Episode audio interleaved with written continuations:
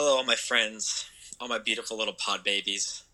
Let's take a quick moment and pour one out for your boy, Donnie. He's dealing with some personal issues right now. And instead of beating around the bush, I figure let's just go right into it. Donald, how you doing with the new Liverpool Premier League champions?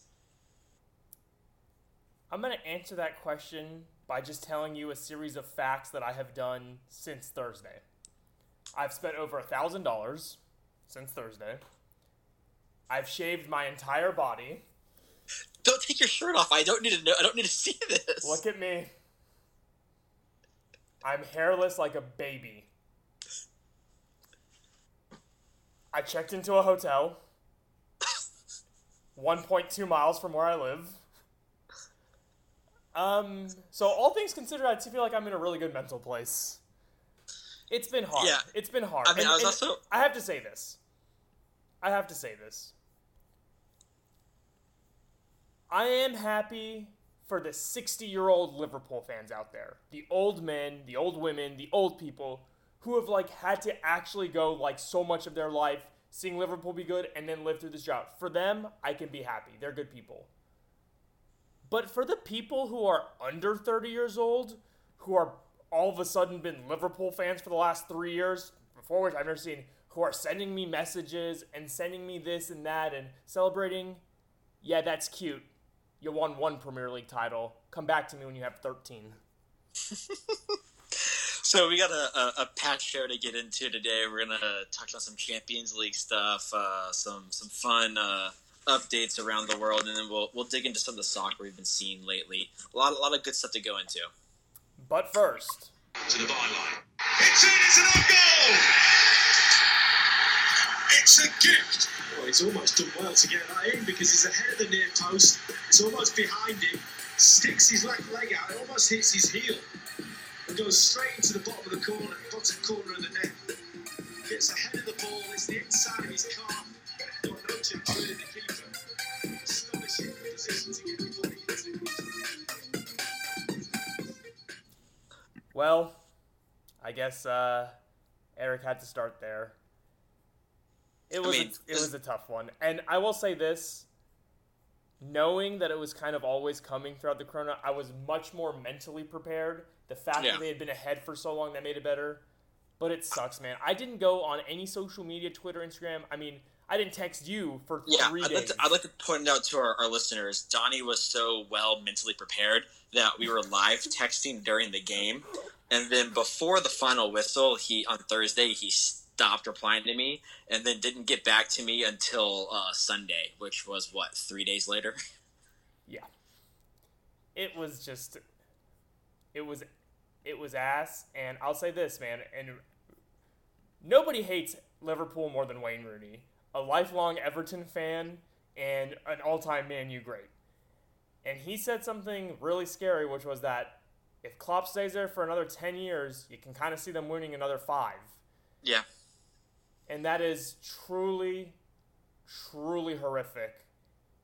And while Liverpool fans are celebrating a Premier League title, Man U fans are celebrating the first hat trick post Sir Alex Ferguson. And holy fuck does it... I had it good for so long, but ever since Eric Gates entered my life, holy fuck does it feel bad. Yeah, you've definitely been suffering, at least adjacently, from my soccer curse. Oh, for sure. Secondhand smoking, very dangerous. Secondhand cursing, also very dangerous. Also, when we were just, talking about the game and stuff, I wasn't even, I was thinking about, Pulisic is playing really well. I was barely thinking about the title implications, just because, unlike you, I think I have actually properly processed for months now that Liverpool are the Premier League champions. You know, I didn't need the final official point total to actually accept it. Anything literally could have happened, the entire team dying of coronavirus. They were just. Wow, I'm not saying I wish that. I'm saying anything could have happened, and I was open to possibilities. Not that possibility, but other possibilities. Other possibilities less severe. Yeah. 60 days of straight diarrhea.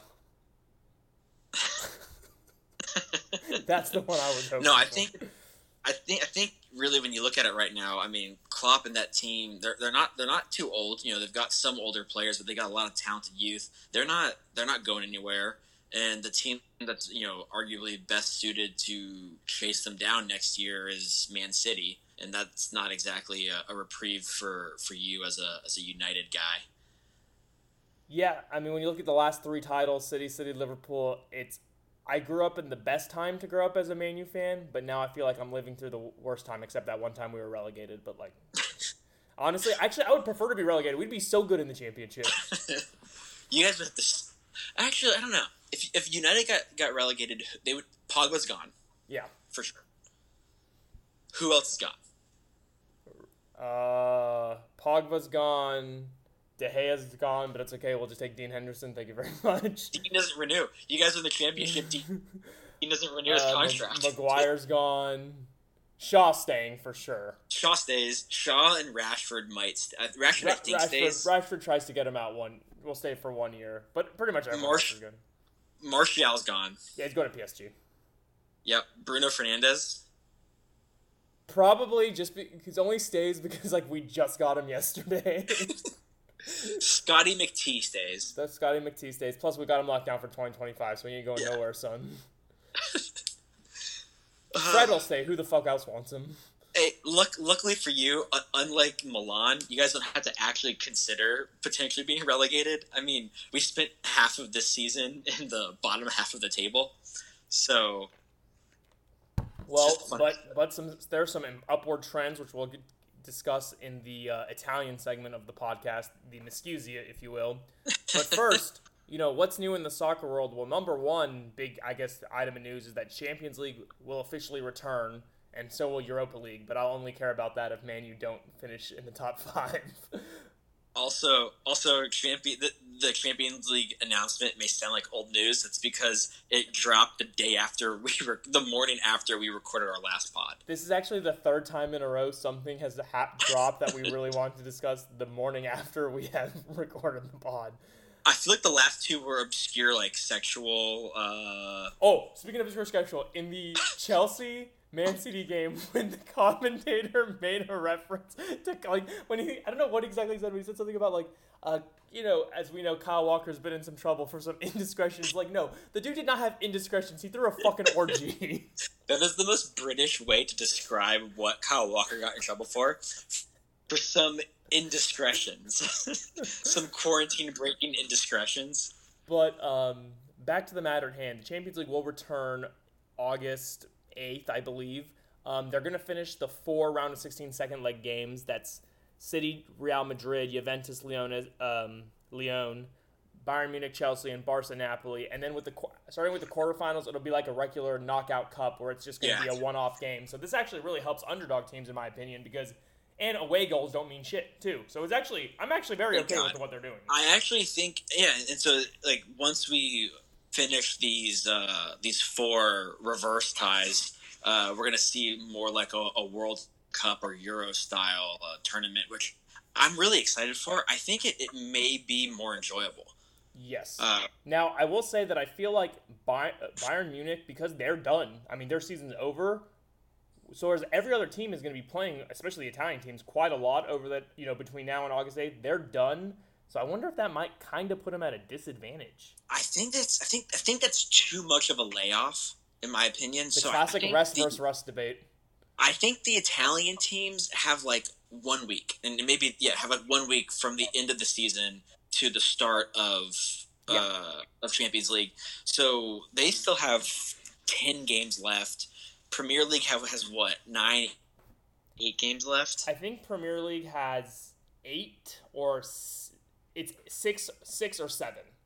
And but then La Liga is somewhere in between the two, I think. 5 or 6, yeah. Oh, but 5. The Premier League will run till July 26th. So, I mean, that 2 weeks, that's a good amount of time. Well, so I think that's actually – so not only does the Premier League have a longer rest than Serie A, but they're playing less games in that span as well, right? Because they have 3 less games to play. It's only a little bit, but I think that's actually going to help them, which is interesting. Hearing Pep bitch and complain about his players not being able to do this run of games when we get to the Champions League. I think the Premier League teams, especially a team like City, who have basically locked up top 4, but you know they may not be in it. So they can start rotating players, keeping players loose and warm, not exhausting players, going all in on the Champions League. You know, Liverpool can do the same thing. Liverpool can do the same thing. They were already knocked out of the Champions League by Athletic Madrid. Oh, shit. I completely forgot about that. And you know what? For the first time since Thursday, I've actually genuinely smiled.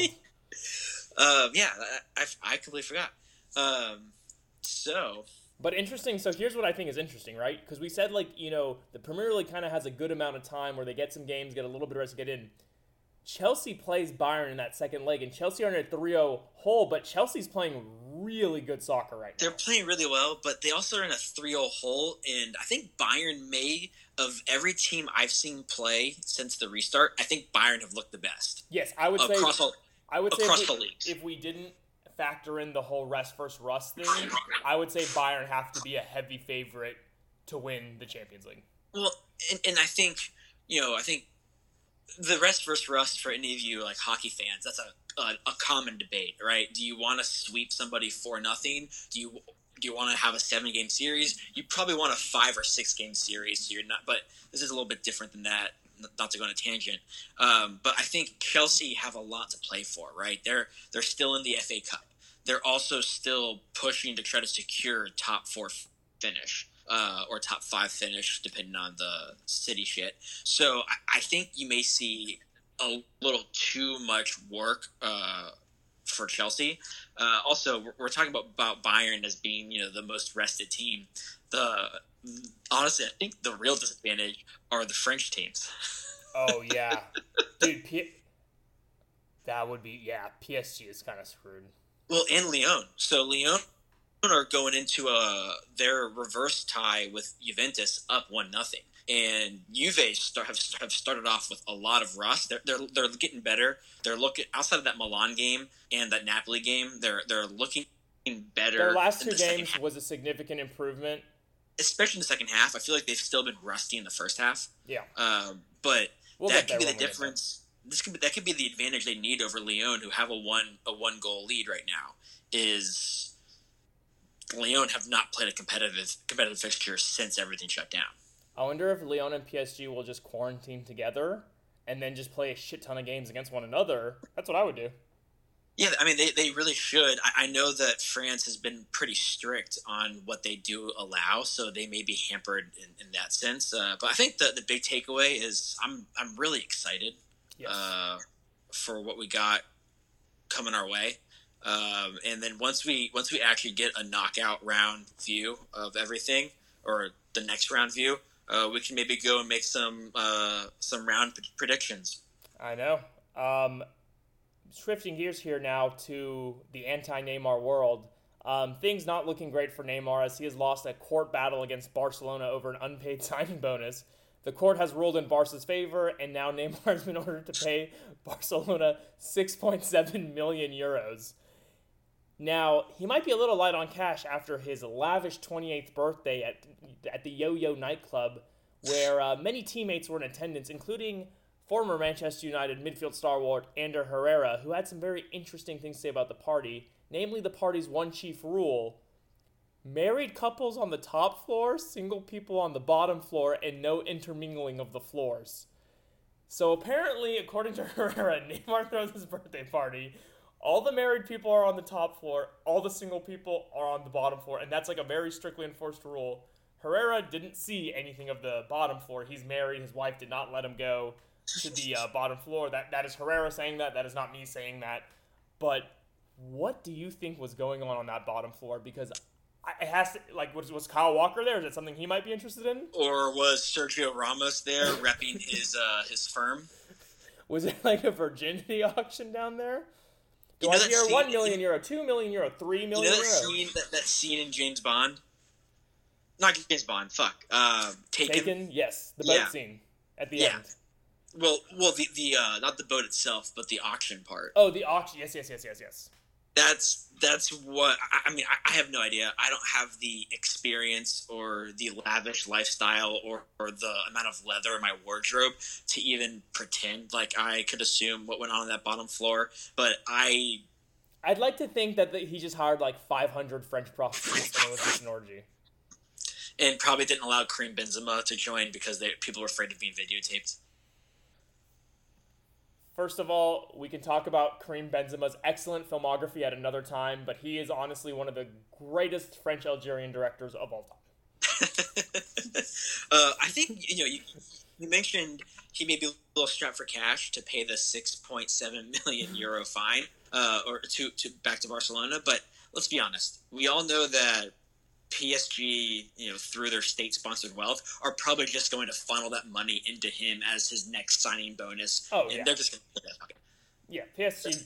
This probably actually helps PSG leverage him staying with them, right? Hey, stay with us, and we'll cover this for you. Yeah, and they might get a tax benefit too. They can get, but kind of going back to the litigious train we've been on.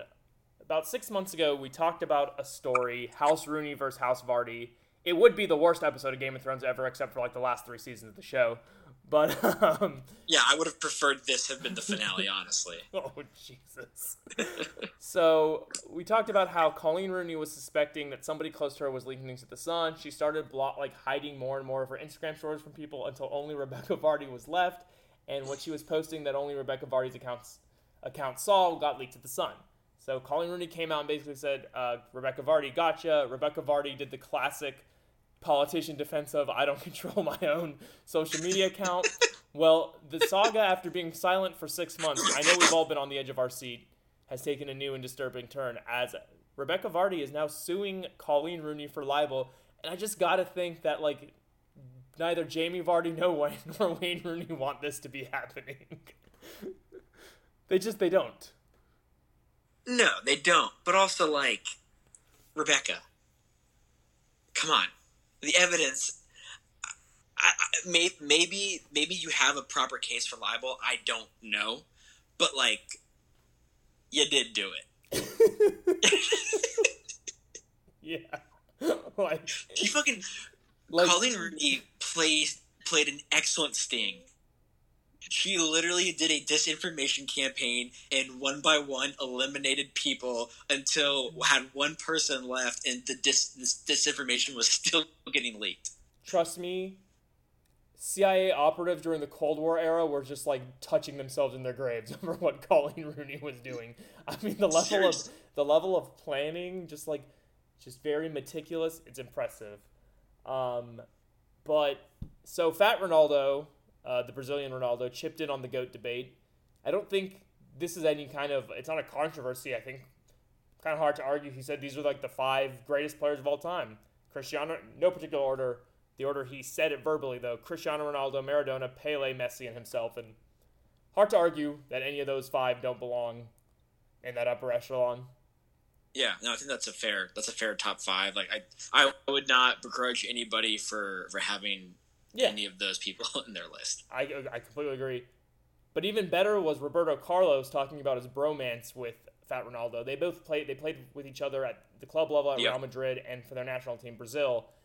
And Roberto Carlos said once they met, they were always roommates when they traveled. They were the best of buds. And he said, and I quote, "I've slept more with Ronaldo than my own wife." I have a feeling he means when they would travel and they would share hotel rooms. No, that's for sure what he means, But, is it? Everyone knows that they want to be big spooned by Big Ronaldo. At least I do. I see Fat Ronaldo actually love being the little spoon.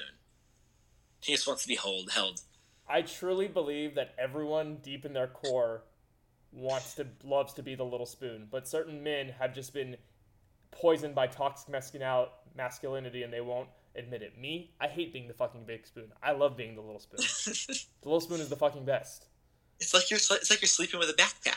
Yeah, I feel like fucking motherfucking Boba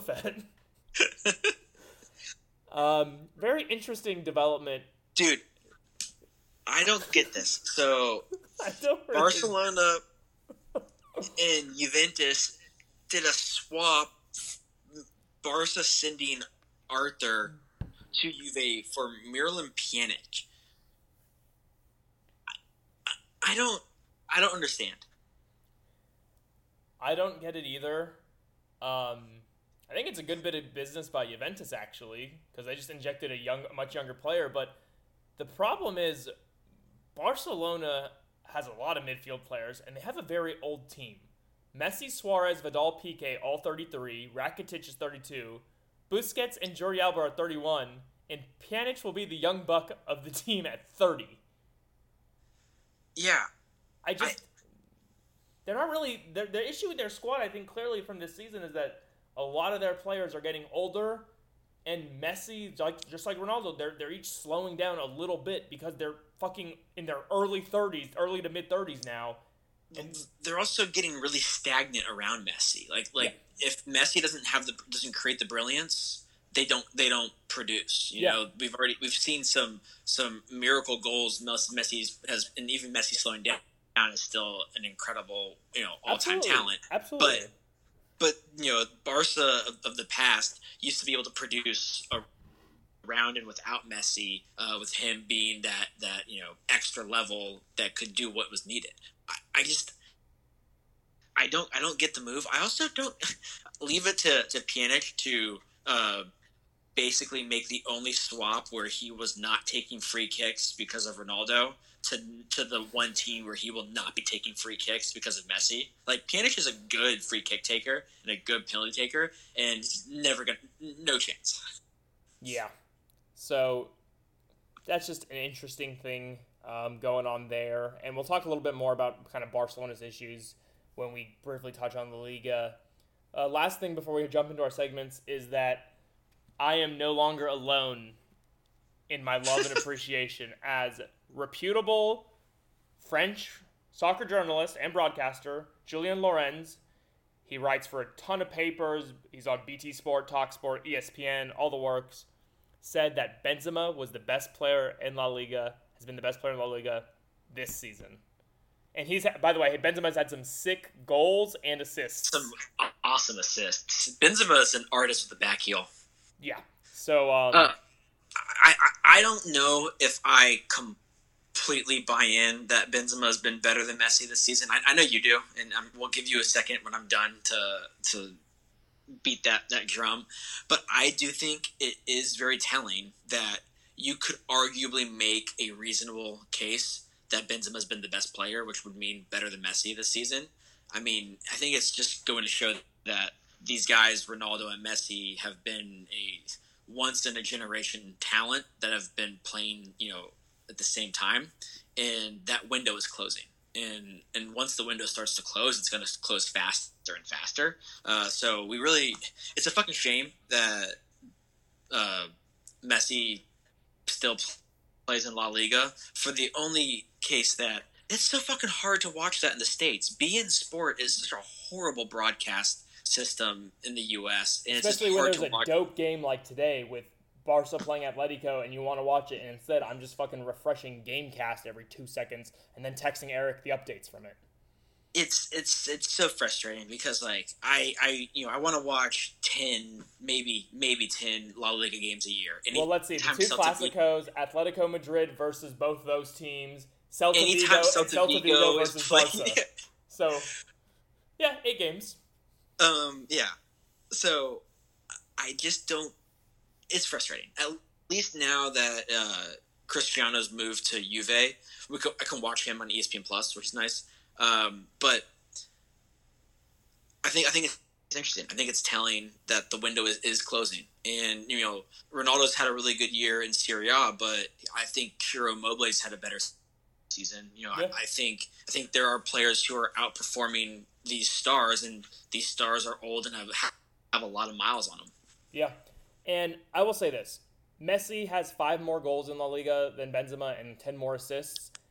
Messi is a better player than Benzema, but I will say that Benzema scores when Real really need it. If you win 4-0, what's the added value of the third and the fourth goal? Yeah. When you win 2-1, what is the value of the first and the second goal? And I think what maybe Julien Lorenz is saying is that, when Real Madrid need someone to have a fucking back heel assist or someone to do something sweet, Benzema is kind of there for him. Not to mention, in addition to scoring and providing, his hold-up play, I think, is incredibly underrated in what he does. And he basically has a World Cup win, too, if you really think about it. No, you do not get to credit him with a World Cup win. You do not. It's going to infuriate you, but his World Cup necklace is worn by Olivier Giroud. Honestly, I think the right thing for Giroud to do would be to give that medal to Benzema. I'm sure Benzema is trying to blackmail Giroud, and that's going to be the accepted form of payment. Well, yeah, that sounds pretty much. Hey, for next episode, can we do a documentary review, please? Well, can we please both watch the Benzema documentary, please? Why don't we wait till we have a lull in soccer, and that should be a whole episode. Oh, like so. Yeah, in that 1.5 weeks between the Champions League being over and then the new season starting, we'll do it then. Agreed. Yeah. No, Donnie, I'm waiting for the next wave of the pandemic to hit and everything to shut down again. We're still in the first wave. Well, no, I meant for Europe. Europe actually, if they were to have have it come back and hit hard, that would be a second wave, because unlike us, Europe has actually handled this, relatively well. I'm generalizing an entire continent, so like. And they have their primary sport back and going. Yeah. Well, with that happy, positive COVID news, we'll just jump right into Hawkeye of the Week. Hawkeye of the Week, it's back. It is back. I love Hawkeye of the Week. I do love Hawkeye of the Week. Donnie, there's a very good chance you know where I'm going with this. Oh, I know exactly where Hawkeye is. Go ahead. This will be a total homer pick, not in the case that I'm going with an AC Milan player, but that I'm going with the pride and joy of the United States men's national team. Over the last 2 weeks and really since the restart, he's been, I think, electric for Chelsea. Talking obviously about Christian Pulisic. He did not get the first start on the first game back from the restart, but he was a substitute, and 5 minutes in, I think his first touch in the game, he had the opening goal. Then on the follow-up match, he got the start against Man City, and in a game that did not bring Donnie any joy, because the Man City loss to Chelsea is what clinched Liverpool the title. Pulisic capitalized on a triple Mendy fuck up in defense, and Mendy looked horrible in the sequence. But Pulisic was able to be in the right place, utilize his speed, change his in his positioning, and be clinical in slotting the ball past fucking neck tat crazy goalie who I'm blanking on his name. It starts with an E. Yeah, it's not Eduardo. That makes no sense. It's fuck. What is his name? Ederson. Yeah. I just keep seeing that yellow smiley face neck tat. No, the tattoo's really bad. And then Pulisic also had two more attempts that were cleared off the goal line. One, an incredible goal line clearance by Kyle Walker. But he's looked really bright in the FA Cup. He didn't score or anything, but he looked really dangerous and challenging against Leicester. He didn't go the full time, but just he's had some really strong, solid performances over the last 2 weeks, and he's really stood out to me in the Premier League. And I think it's telling that Chelsea have been making a lot of noise in the transfer market, bringing in Hakim Ziyech, bringing in Timo Werner. Rumors about them trying to make a move for Kai Havertz. Sounds like they're not done in the transfer market. I think Pulisic needs to and is using this time with these remaining games to make a statement for next year and long term. I think that's a great pick. That's exactly what I expected. It was tough for me, this one, because when Cristiano Ronaldo scores 3 goals, has 2 assists, and including a back heel assist in the last 3 games, I want to pick Ronaldo. But there's actually another guy I want to give it to, and it's Sergio Ramos, actually. No doubt, while I may always love that long-haired Sergio Ramos, the current iteration of Sergio Ramos is much more aesthetic. I mean, he is aesthetic as fuck. The beard. It's like hair. A rugged beard, yeah. Dude, yeah. The long-haired Ramos looks way too much like Felipe Luis. No, okay, no. Doesn't look like Felipe Luis. He's just not as hot. Doesn't fucking look like motherfucking Felipe Luis. But Real Madrid have won all 5 games since they've been back, which when we get to La Liga, you're going to see how big that is. Not only that, in those 5 games, they've kept 3 clean sheets. Still good. He's a defender. He's also scored 3 goals, only one of which was a PK in the last 5 games. Oh. Yeah, and more impressively, one of those other 2 was a free kick. Yeah, a sweet free kick. How often do you see a center back as the designated penalty and free kick taker? But you see, Gates, Ramos is not a true center back, and he never will be. He was a fullback. Everyone was always a fullback, and if you ever were a fullback, you're always a fullback in my eyes. I also think you see it whenever that team's captain is Sergio Ramos, and he gets to say, "Oh, I'm taking these." Who's going to say no? Who's going to want to fight Sergio Ramos in the locker room? No, thank you. I mean, Benzema is just waiting to get some footage on him and be like, "I take the free kicks now." So, my hot guy of the week, Sergio Ramos. He's got his club in a really fantastic position to win the league title. He has been playing really well, and he has become. Every football team, every soccer team has their soul. He is the soul of the current Real Madrid side. Yeah, and when Ronaldo left and Real had a little bit of a dip, when they didn't really do anything to replace the productivity.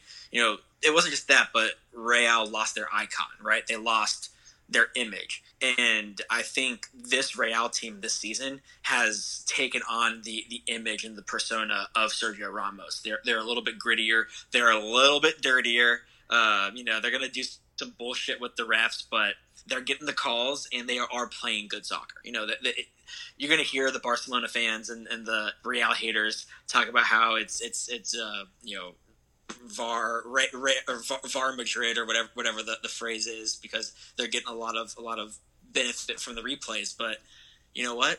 Sergio Ramos is a master of the dark arts, and he's been able to take that mastery and actually step up into a real leadership role and not just a secondary leader. And I think that's been impressive to see.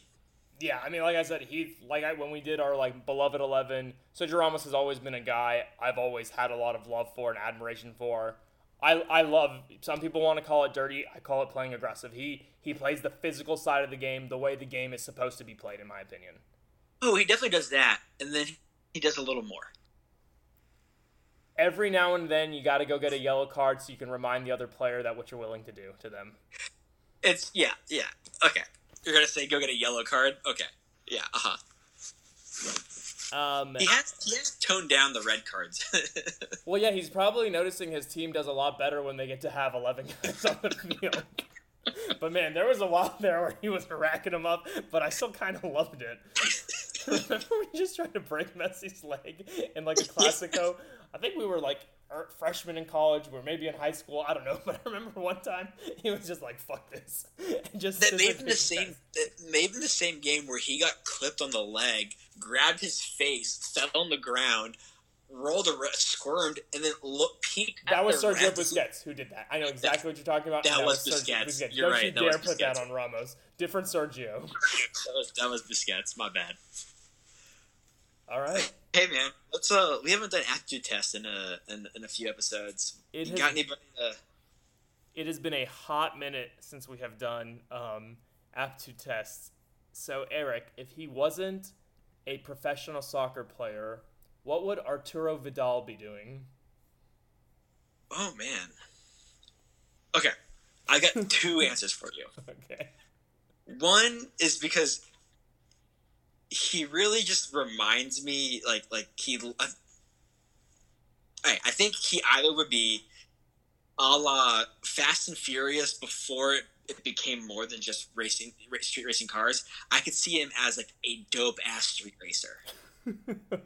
He's got the nitro, he's got the neon lights underneath his car. I see him as a dope, driving imports street racer.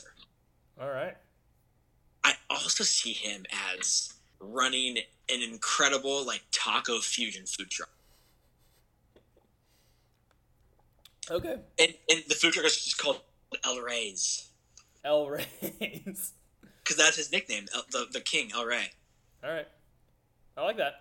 I see Arturo Vidal in a little bit more of a violent light. Maybe it's the Mohawk. Maybe it's not. I don't know.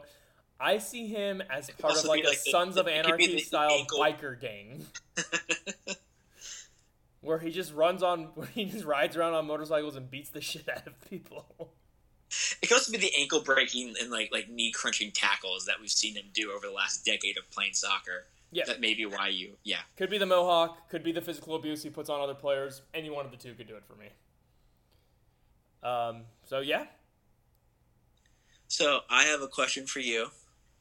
If he were not a, he's not an active soccer player. I don't think he's active, at least not for the national team anymore. But if he were not a French national soccer player, what would Matthew Debuchy be? Matthew Debuchy. That is a name I have not heard in many, many moons. He looks like he plays for Saint Etienne. Really? Yeah. He used to play for Arsenal. Yeah, and Newcastle United before that. Yeah, he's at Saint Etienne. Matthew Debuchy would be a photographer of supermodels. He just has that look to him as a guy who's like, work the camera, baby. Yes, now give me feisty. Maybe he gets in a little hot water for crossing the line, the professional line a little bit. Maybe he doesn't, but he just looks. Are you kind of drawing from the model shoot episode in Entourage? Yes. Where the French photographer gets the he's English model. Oh, okay. Well, gets the model kicked off because she's vibing too much with Vinny Chase. And he wants to bang Vinny Chase. Yeah, that's kind of what I see him as. So I didn't know you were going to throw Arturo at me, so I didn't know I was going to take this culinary. But I see this guy as, like, the stuck-up asshole maitre d' at some, like, restaurant that is Dorcios? a nice restaurant, but they think it's not.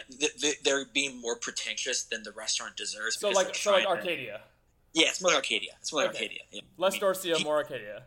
He probably tried to get a job at Dorcia's, and maybe he was like a waiter or a busboy, but in order to he couldn't get the maitre d' posting at Dorcia's, and had to go to Arcadia. Hey Gates, what do you call it when Batman skips church? A Christian Bale. That's pretty good. That had nothing to do with anything. I guess it had to do with... No. It had to do with something. That didn't just come out of nowhere. All right. Well, that's enough about that. We're just going to hop in and go over our major four leagues. Thank God. The best thing about the Uber Eats League being designed to suspend is that we don't have to talk about it. We'll start in the Bundesliga, which is officially over. Bayern Munich are champion. Dortmund finished in second, followed by Leipzig and Gladbach. And guess what? Bayern not only are running it back 8 consecutive times, but they just got Leroy Sané from Man City. So I'm going to go ahead and pencil them in for next year's championship too. I'm sure Dortmund will do something in December to make me think it'll be Dortmund, but then I know how it's going to end. I've been down this road too many times. I'll also be really curious to see what Leipzig does in the offseason in the transfer market. We know they're losing Timo Werner, but they still have a lot of pieces, that I think they should be able to hold on to. And obviously they're going to need to retool up top. They have Yusuf Poulsen, who got hurt and couldn't finish the rest of the season. And he's been a really reliable scorer, but he's not that electric counter-attacker like Timo Werner is, so it'll be critical, I think, for them to retool in that direction. And I'm assuming Leipzig being Leipzig, they're probably not going to go and bring in a top name, but take a chance on somebody from maybe a different league that's not as prominent, or a different, a lower class of a team, and try to elevate somebody for cheap. And it's worked for them the last few years. It'll be interesting to see if they can keep that up. Yeah. For sure. Also, we also need to discuss, so top four, obviously, you listed those out. Bummer for fifth place, Bayern Leverkusen missing out on Champions League. I think that puts the nail in the coffin in terms of Kai Havertz. It's been discussed that he's most likely going somewhere at the end of the season, but he hadn't shut the door on staying at Leverkusen. you got to figure he's going to have his pick of the litter of where he wants to go. Yeah. So he's going to go somewhere for Champions League soccer. I just hope he goes somewhere where he'll be able to consistently play, consistently start. You know, if he goes to Barcelona, Real Madrid, Liverpool, I don't know if he starts, right? Look what happened when Malcolm made his move to Barcelona and he rode the bench. Bro, look what happened with Antoine Griezmann. Barcelona paid $120 million to Atletico, and Griezmann was a 90-minute substitute today against them. Well, according to their Barcelona's coach, when Antoine Griezmann comes onto the field, he disrupts the team's rhythm too much, which is just like, holy fuck. Dude. Damn, son, talk about airing your dirty laundry. He disrupts the team too much when he's on the field, so I can't bring him in until the last possible second? What? So, why bring him in at all? I don't get it. But hopefully, obviously he's going to move somewhere. I'd love to see him move somewhere where we can still watch him play because he's a fun, exciting player to watch. But good news is we've got Gio Reyna, Dortmund, going to be in Champions League next year. We'll see if he gets playing time. He's gotten a lot of playing time in this restart, but Dortmund have mostly not really been playing for much. So it's been good to see him play, but we'll see. And then Tyler Adams at RB Leipzig going to be in Champions League next year. So it's really exciting to see that. Also, we've been kind of doing relegation watch in the Bundesliga because it's been a tight battle. And Werder Bremen, who were on the outside looking in of going straight to relegation, were able to pip Dusseldorf, and they'll be in the relegation playoff, which I think that's happening next week, maybe. Is it going to be on FS1? It has been in the past, so I know Fox has kind of been tooling down their soccer coverage, especially now that ESPN next year is going to have the Bundesliga. But I'm hoping it will be. Will you let me know when you find out? Of course. That'll be interesting to watch. And then Schalke, this season couldn't end fast enough for Schalke. They finished 12th, the bottom half of the table. It might be time for Weston to move. And my question to you I think there's a decent chance he's going to move to maybe another team, maybe a mid-table Premier League team, maybe another higher-up Bundesliga team, but he might move. He's been open about his dream has always been playing the Premier League, so I'd be shocked. As every American's dream should be. Yeah, of course. And, barring injury or a consistent drop in form, I would be shocked if in the next few years he's not on a Premier League roster. But I don't know if it's the time. I would hate to see him at any of the top five clubs. I think an interesting fit for him could be Tottenham, depending on what they do with their roster, at the end of the season. So I would be curious about Tottenham. But other than that, I would love seeing him at some mid-table team. I think Everton have some old guys, some young guys. He can come in and maybe push out some of the older guys. And what a guy to learn from than Don Carlo. Yeah. So there. And there's many more Premier League teams that he could go to. Maybe a Wolves, that would be awesome to see. Sick. Or Newcastle, because apparently they're not going to be bought by the psychotic person who was going to buy them. By the arguably war criminal.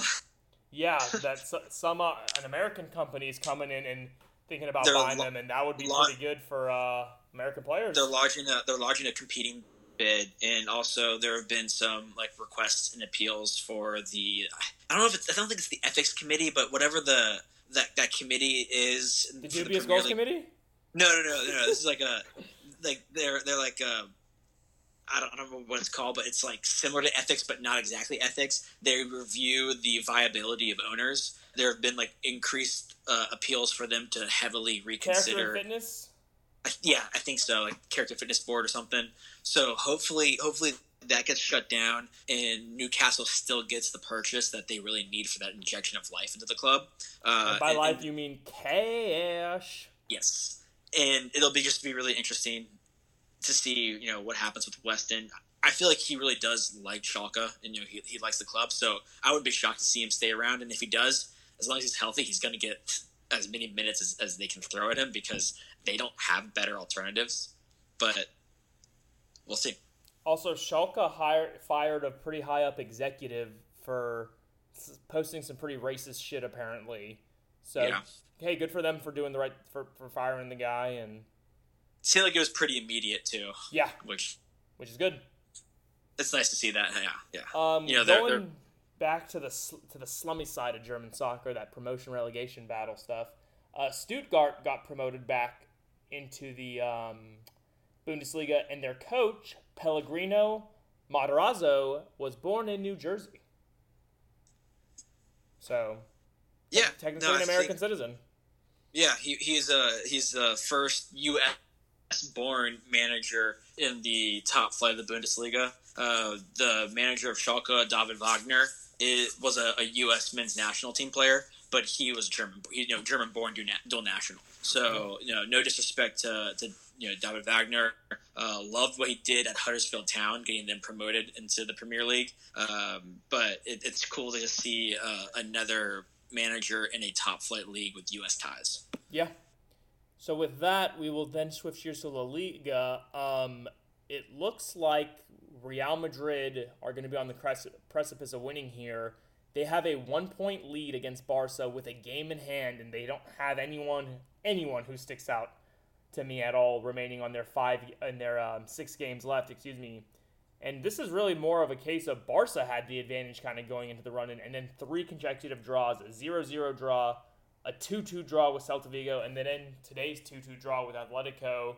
Just looks like it's Real Madrid's to lose. Yeah, I mean, Real Madrid could lose one of these next 6 games, and if they win 5 of the games, then they'll still be good.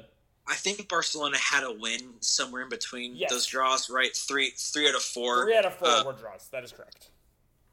So, What's funny is Donnie had the 3 out of 4 stat. He fed it to me, and I used it to correct him. No, it's good. It's good. We're establishing the credibility of the podcast. So yeah, I think you're dead on with, you know, it really seemed like at the restart, Barcelona had the inside track just from a numbers perspective. But then again, when we look at the games left to play, Barca had Atletico to play. That's always a tough game. Barca had Celta Vigo, who we know are shit against all teams except for Real, Atletico, and Barcelona. So Celta Vigo ties Barcelona 2-2 today, gets shit pumped 5-1 by Mallorca. By recently promoted Mallorca, who I think 2 years ago were in the third division. Three years ago were in bankruptcy. I'm pretty sure. I know minority stake was purchased by Stu Holden and Steve Nash. And Rafa Nadal, I think. That's his home. I think he's a Real Madrid fan, but that's like his hometown club. Yeah, he's like the SMU fans, right, who have SMU as a team, but then they also have another college that they pull for. Well, it's also funny that Rafa Nadal likes Real Madrid because his uncle played for Barcelona. His uncle's nickname is literally the Beast of Barcelona. That's also maybe he didn't like his uncle. That's also an insanely athletic family. And an awesome nickname. Yeah. But a funny little note about Celta Vigo. So this has come up a couple times in La Liga where if like you lose your backup goalie, you're allowed to make an emergency loan signing because they just don't want a team to like a signing outside of the transfer. Yeah, outside of the transfer window, because they don't want a team to get totally fucked because of, like, you know, some shit happens to their goalies. And I kind of get that. I kind of do get that.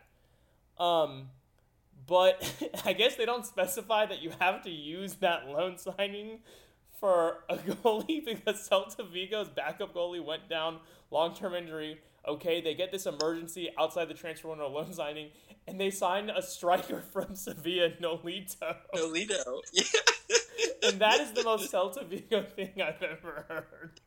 That is incredible. It's incredible. That's incredible. At some point in the coach's room was like they probably their third choice goalie. They were probably like, well, he's competent. If our starter goes down, like we're not worried. And then someone looked at the room and was like, wait a minute. No, you know they called the lawyer. They called the team lawyer, and they're like, we need you to do some quick digging because we got Nolito on the other line. I cannot think of a sleazier lawyer in the world than Celta Vigo's team lawyer. Like, That is sleazier than a New Jersey mob lawyer. He's like, well, you know, we don't technically have to get a goalie. Ever heard of Nolito? Well, I think better would have been if they had somehow signed Kyle Walker, because he has played a game in goal. That would be also funny. But, yeah, I mean, it looks like Real Madrid will, unless they also start fucking up. But, I mean, like we said, with Sergio Ramos, Benzema, you know, you mentioned this team has become Sergio Ramos' team. I like to imagine that this team is Sergio Ramos and Benzema's baby that's being raised by Zidane. You cannot leave Marcelo out of this. But Marcelo's had his imprints. Like, Marcelo is like the wet nurse of the baby. The baby loves Marcelo more than everybody else. It's like those really rich families where like the kids grow up closer to their babysitter nanny than they do to their actual parents. Marcelo is like the babysitter nanny in this scenario. Like, everyone loves Marcelo. It's fucking Marcelo. Oh, he's there. Okay. I get your love for Benzema and I get your love for Ramos, but let's not forget. I know, but like he's not always starting for Real anymore, and it hurts me. So I know he will never want to leave, but I want him to go somewhere where he's going to start all the time, even if it's a worse team, because I just love to see him play. It's kind of nice when they don't start him, because those are the games Real plays like shit, which like it's true. It really does. I saw at this point in his career, he should just convert to a winger. Dude, no, he is a winger. He's a winger from the back. He's just the rear winger. And last but not least, our last episode, I don't think we'd had it. We were getting ready for the Premier League to start, and boy, did it start! And it's been hurtful, it's been hard, but the actual on-field product has not disappointed. Exactly. I'm just going to start with Arsenal. We said from the beginning Arsenal had no chance in the top four race, and wow, did David Luiz really prove us right. They lost 3-0 to Man City, and things were promising for Arsenal in the game until David Luiz lost his fucking mind. Got a red card that also resulted in a penalty, and then it was just... Well, don't forget about that. The opening goal was off of a David Luiz failed clearance that they then scored. Also, David Luiz wasn't a starter in the game. He came on as a substitute in the first 15 minutes for an injury. He was an injury substitute, and then I think one of his first touches on the ball was a failed clearance turned into a goal, and then he conceded 20 minutes into the game for David Luiz. So 40 minutes into the game, he commits a penalty, gets red carded. And Arsenal are about to offer him a one-year deal, by the way. Here's an incredible stat. David Luiz at Chelsea, 161 games per red card, which is a little over 3 seasons per red card. Yeah. 53 games per penalty conceded. Those are pretty good numbers. At Arsenal, 13 games per red card, 7 games per penalty conceded. 7! It's incredible. And then they follow that up by losing 2-1 to motherfucking Brighton. And in their defense, they did beat Southampton, but it's too little, too late. You've got United seem to have found their form a little bit. You know, Wolves have come on pretty hot, but very quiet. Scary thing about Wolves is they're doing it quietly. They're not shit pumping people. They're doing it quietly. You know, Wolves are the silent killer. It was an animal joke. But have you seen The Grey? Because Liam Neeson was the motherfucking silent killer in that movie. So I just think there's too much competition for Arsenal to hang tough. And yeah, they're gonna finish being eighth or ninth. Tottenham had life thanks to a 1-1 draw against Man U, where Maguire and Lindelof decided in one play to have a competition who could be the world's slowest man, and guess what? Man U lost that competition. And then De Gea should have absolutely saved that shot. I don't know what the fuck he was doing there. I saw something that the expected score percentage from when the shot was taken was less than 6%, and somehow De Gea, that was also what De Gea's first game back since. Oh, yeah, and today he was fucking phenomenal, by the way. And I'll get to my De Gea and Luke Shaw rants at the appropriate time. I'll talk about Tottenham first. They followed that with a 2-0 win at West Ham, where Harry Kane scored. So, you know, they're still kind of in the mix, but they do have a pretty tough road ahead. They have Sheffield, Everton, Arsenal, and Leicester City. Really excited for Everton, Tottenham, Mourinho, Don Carlo. I think I'm more excited with that match because of the manager duel than I am for maybe the players on the pitch there. I think it's interesting, you know, a lot of heat going to Jose about how he's a horrible manager for strikers. And, you know, when Harry Kane scored against West Ham, Jose was probably saying, you know, fuck you to everybody who's casting doubts on his ability to manage a talent like Kane. Yeah, he was basically saying fuck you to everybody. That's what he does best. Yeah. I guess that kind of will transition us. I'll put United in the middle. You know, we had the draw against Tottenham, which we didn't look good at all. And then Paul Pogba comes on the field, and him and Bruno Fernandes play together for the first time. And it's like, ever since then, since that second half against Tottenham on, man, you have been just been rolling. Beat Sheffield, you know, who's been right in the mix. 3-0 thanks to an Anthony Martial hat trick. How are ya? And then today they just beat Brighton. Bruno Fernandes brace. I mean, that guy, him and Pogba being back has been awesome. Mason Greenwood has scored more goals than any other teenager in the Premier League. Double the next teenager, whoever the fuck that is. They're looking good. They're looking good right now, which is just setting me up for some sort of heartbreak. I know it's coming. Oh, I know it's coming. The worst team who should have had a spot in the Champions League locked up, but now all of a sudden could not, is Leicester. They have looked so bad in their two Premier League games back. Drew them both. So now they're only ahead of Chelsea 1 point. You know, both have played the same amount of games. They have a 3-point edge on United with a game in hand, but they still have a game against United at the end, and they still have to play Everton, Arsenal, Sheffield, Tottenham, and United in the last game of the season. So they have not looked good, and they need to get them together because there's a chance they could slip out of the top four or top five.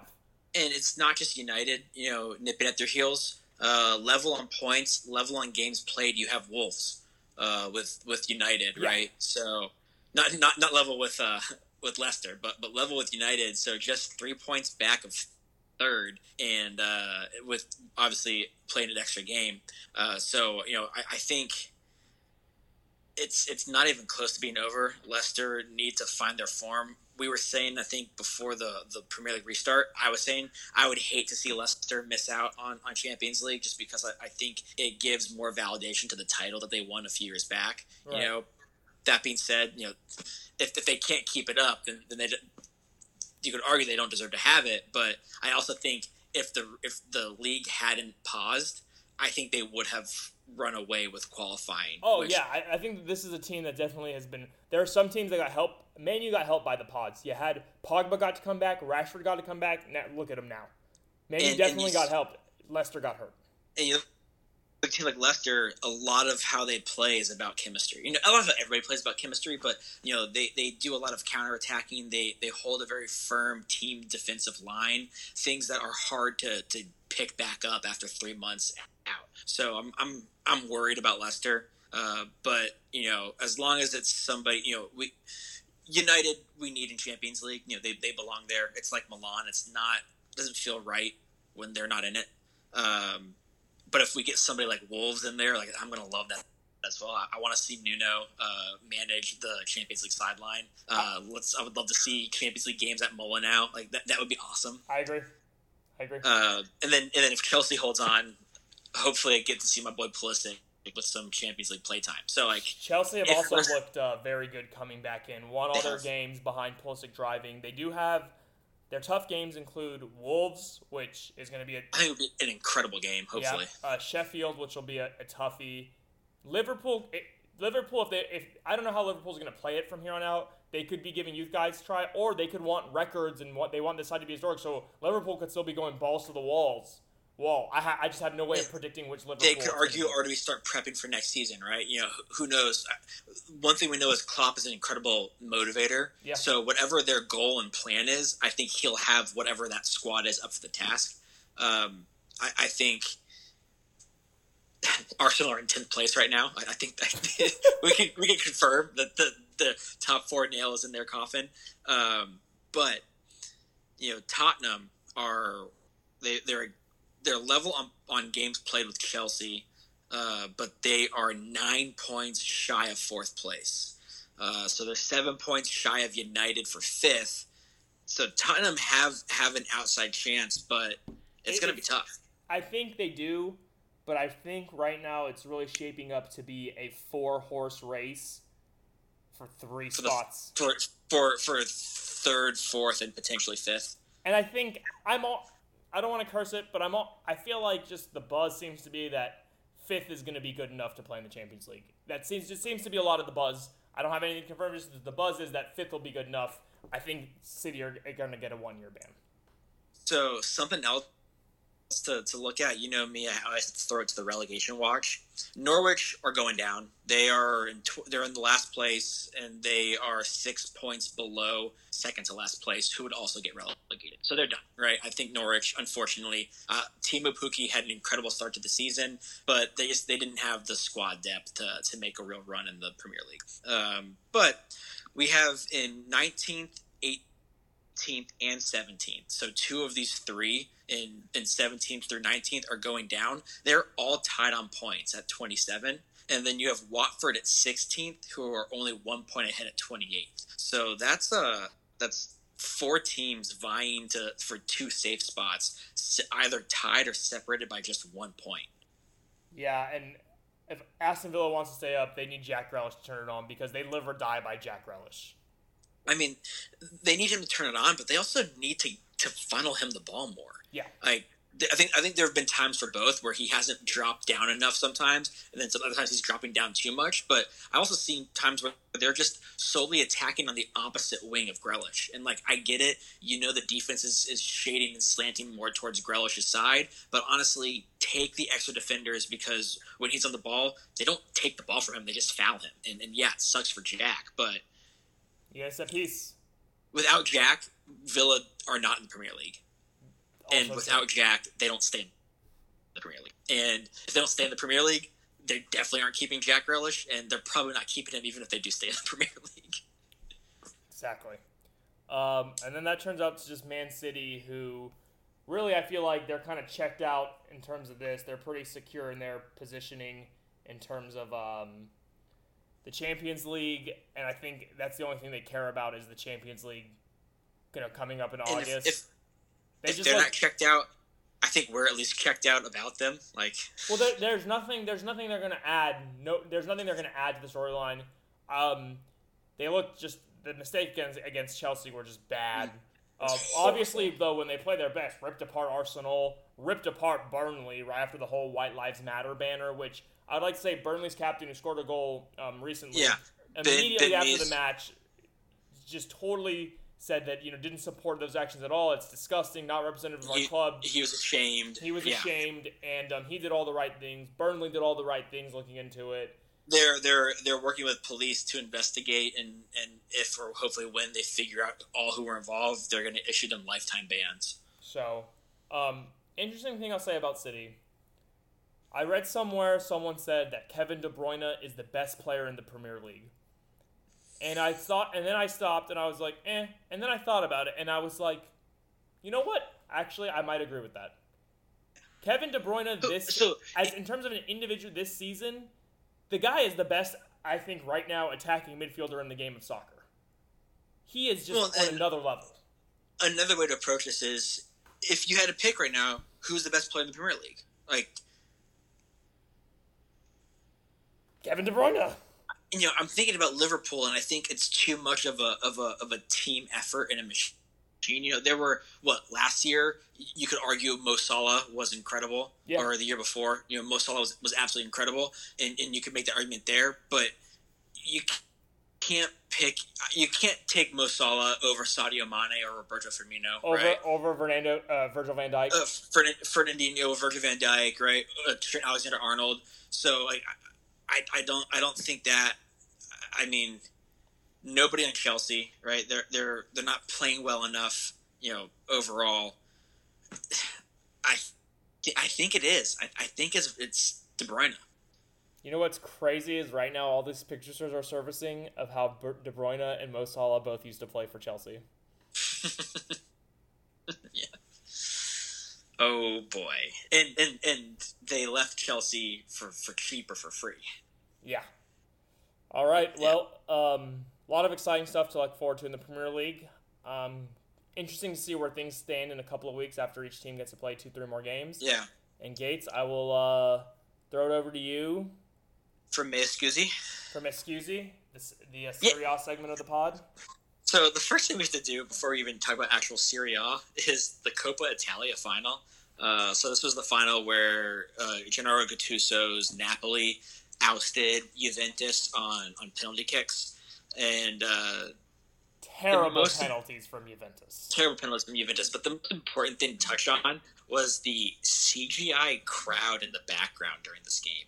It was horrible. It was like they found the code used in FIFA 98 or Madden 2002 and just put that in the background. It was god-awful. It was so distracting. Like, there were times where I couldn't watch the game because I couldn't not see that fucking popcorn crowd. Who at ESPN thought, you know what this game needs in the stands? Just fake shit CGI fans. That'll really excite this game. You know who it was? It wasn't the person that had to actually develop and create it. It was that person's boss who was like, no, we have to have this. And they were probably like, I don't think this is going to be what you think it's going to be. No, trust me, we need this. This is a higher up decision. Yeah, it was bad. Not only the only thing worse than that was Juventus's penalty kick taking, and the fact that I don't know why managers don't understand that your best penalty kick taker goes first. Yeah, the highest pressure penalty is always the first penalty. Wait, yeah, I just. It's just ridiculous. But I'm really happy for Gattuso. He kind of looks like my dad a little bit. In addition to that, he is a good guy. He is part of the old breed, the old guard of fiercely loyal players. He was an awesome player, and I'm happy for him as a manager and as a person. And also, he's also, I feel like, one of the great lasting images of a true number 8. Yes. Of a down in the dirt, Talk about somebody who's not a stranger to the dark arts. Yeah, very true, very true. Yeah, I'm not gonna argue, not gonna begrudge you that one there at all. But yeah, and then now we're looking actually at Serie A. It's been interesting. Juve, it felt like they were starting to pull away. I think maybe the most exciting game of soccer I've seen so far since the restart may have been over the weekend, Lazio, Atalanta, or maybe it was like on Friday or something. Lazio, who are in second, played Atalanta, who are in fourth, and I just thought it was a really, really enjoyable match. I don't know if you were able to watch it, but it was back and forth. Atalanta ended up beating Lazio, and Juve, with their last few wins in the league, have now climbed to a 4-point lead. Is this the one where it was like a 3-2 game, 3-3? Yeah, 3-2 game, bunch of scrimmers. Yeah. I watched it. But it was 1-0, 1-1, 2-1, 2-2, 3-2, late, stoppage time goals. It had everything, and it had a really aggressive attacking play, which was exciting to watch. And so it's interesting. You got Juve with 4-point lead. They've won like the last 7 or 8 Serie A titles. It looked like Inter was going to be their challenger, and I was crying myself to sleep every night. Inter's fallen a little bit flat. They are now 11 points behind Juve in third place. So it looks like it's going to be Lazio to challenge, and Lazio and Juve still have one more game against each other later this year. So if Lazio can make up 1 to 2 points between now and the end, that game against Juve could be a title decider, which would be what everybody wants to see. Other than that, it looks like top 4 in Italy are pretty secured. Roma sit 5th and Atalanta sit 4th, and there's a 9-point gap between the two. So with 10 games to go, 9 points is not insurmountable, but Atalanta are playing really well right now, and I don't see them dropping that. What's going to be really interesting is we're getting a bit of a bunch for the Europa League qualification. So Roma, Napoli, Milan, and Parma, and fucking Hellas Verona and Cagliari are all pretty bunched up. It's interesting because Napoli won the Coppa Italia. They are going to qualify for Europa League that way, which means if they finish in the top six, seventh place will get their Europa League qualification spot. So there's a lot to keep an eye on for. Not really much of note for the relegation battle. It's a bunch of teams that people probably haven't even heard of before. Teams that spend 1 or 2 years in the top flight and then end up getting relegated and working the way back up. Your boys Milan, though, in terms of Serie A action, undefeated, so they come back, a big 4-0 win against Lecce. Well, not just undefeated in Serie A action, undefeated in all action since the restart. They didn't lose to Juve. They drew 0-0 and were eliminated on away goals from the Coppa Italia for that first game back, so that wasn't a loss. Sure. That 4-0 win against Lecce, who are one of those teams who are going down. It looks like they're going down, and then the most recent 2-0 defeat or victory over Roma in the Stadio Olimpico. No, that was the game over Roma. It was in San Siro. My bad. So Roma's a team we're chasing down, trying to see if we can top them for maybe a fifth place finish. Really good to take points off of them. Been kind of boring, tough first halves to watch for Milan, but both games they've really turned it on in the second half, which I think has been good to see. In the first half of the season or before the restart, the Milan team was really fading in the second half. So hopefully we've been able to figure something out. It sounds like we've gotten a formation and a lineup that's working. But you look at the squad, the talent is not there to compete for, definitely not even to compete for a title. And the talent is not there really to compete for top four. So the problem is time. Every year there's a new manager with a new vision and a new board of directors with new personnel preferences. You need multiple years to build something. Look at what Klopp did at Liverpool. He had time and a lot of money. $400 million. It looks like Ole is getting starting to get some time to build something and some backing in the transfer market. So it's just, I don't see Milan challenging for top four next year, probably not in the year after that, especially if they just keep going through this carousel. Yeah, I totally agree. I think that this squad, if they put together some nice wins, finish the season strong, give the board confidence, and give one manager time. Like you said, it's a new manager, then it's new personnel all the time. It's just give one group 3 years.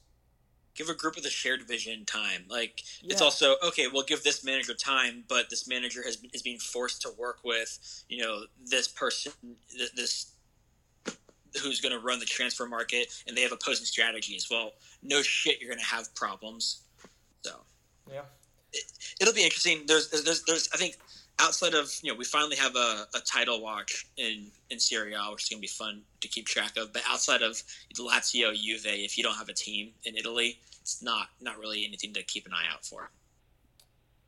Well, we will update you guys on what happens in the soccer world and what's going on with all the leagues. It's been, I will say, quarantine, all this stuff going on. It's been a lot nicer to have regular soccer to watch pretty much every day. Just, yeah, and if doing stuff at the office, just kind of plop it. I just plop it on my phone and just. If you're working from home like me, it's just great to have a game on the TV basically every day from like noon to 4:00. Yeah. So that's all for the show, folks. Please tweet us at OwnGoalPod. Email us owngoalpod@gmail.com. Follow us on Instagram at OwnGoalPod. Subscribe, rate, review. And if you listen, just share this podcast with one person who you think maybe, just maybe, might like soccer or wants to like soccer. Yeah, and I think right now, if you've got any friends who are missing some sports, and hey, you know, interested in what's going on in soccer, they may be, if they haven't been soccer fans in the past, they may be interested in an alternative format of discussing soccer, like where we discussed Neymar's parties and all the weird Rebecca Vardy, Colleen Rooney stuff. So this may be the media for them. Yep, and with that, bye! Bye! I was sitting wishing in this barren desert wasteland all alone, hoping that mirages were in some type of scene I've come to know. She whispered closely, told me this is all that we could ever be, but none of me would be the enemy and destroy our destiny. 'Cause our love is a battlefield, and I'm a soldier made of steel, and I'll fight until the end. Shallow wounds always mend, oh no. I'm on camp here tonight, and I'll win you love, love, love. If you're ready for war, I'll run the sun, sun, sun. Just surrender your core. I'll give you bombs of my love, but I don't wanna explode. So follow me, and I'll show you home.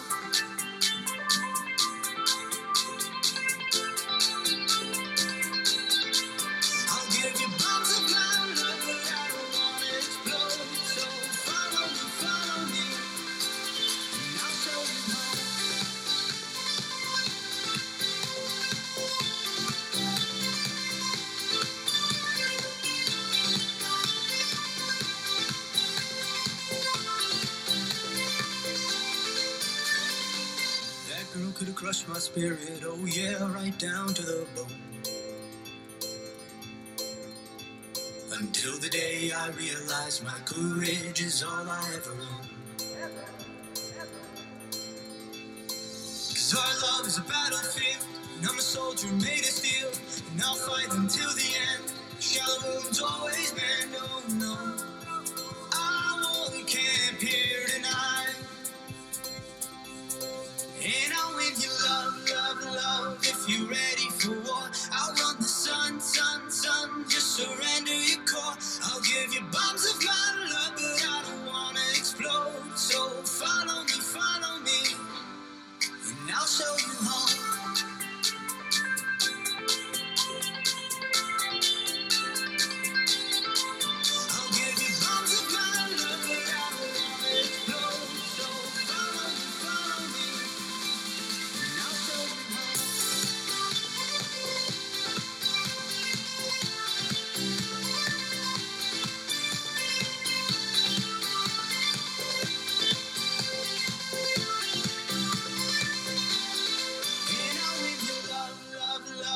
You ready for war? I'll run the sun, sun, sun. Just surrender your core. I'll give you bombs.